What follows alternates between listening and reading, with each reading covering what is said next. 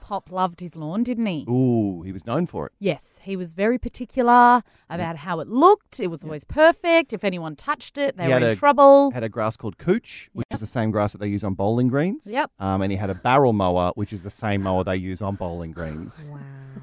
Just careful where you say cooch and barrel mower together. But Yeah. anyway, What um, do you do with your barrel mower? You don't get on your cooch?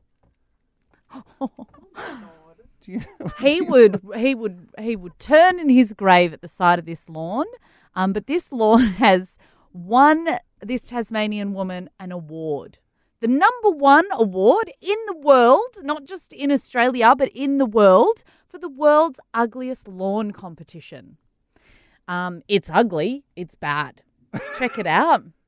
oh, it looks like. Um, I don't even know if I'd call it a lawn. You know when uh, when we just had a lot of rain and then we don't here in the capital and then Yeah. it, we go maybe three weeks into Yeah. summer and um, that's what it looks like. Yeah, pretty much. Just the So- side of the Barton. She's down in Tassie and she said that she lives next to a reserve. And what she did was she decided to just treat it like the reserve. You're not going into the reserve and getting the hose out and watering it yourself. You're not going out there and mowing it.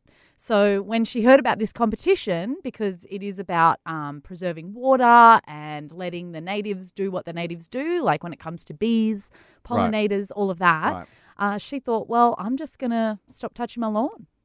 And she did and it's I might get a photo of it on the Instagram. Yeah, maybe Wilcon Courts. Um, so she just did nothing She did nothing and she won an and award. she won an award. Love Oh, that. mate, How happens good's so often, that? doesn't it? to me. um, oh yeah, yes, best producer. I'm not sure about that. but you don't have to like use your water. You could be like my pop Pete. He went another step further.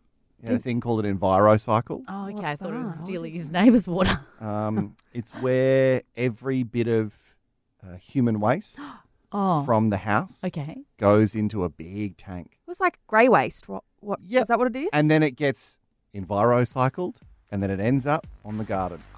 Oh, lawn. so your poo was on your pop's lawn. Every Wilcock family member contributed to that, to that lawn.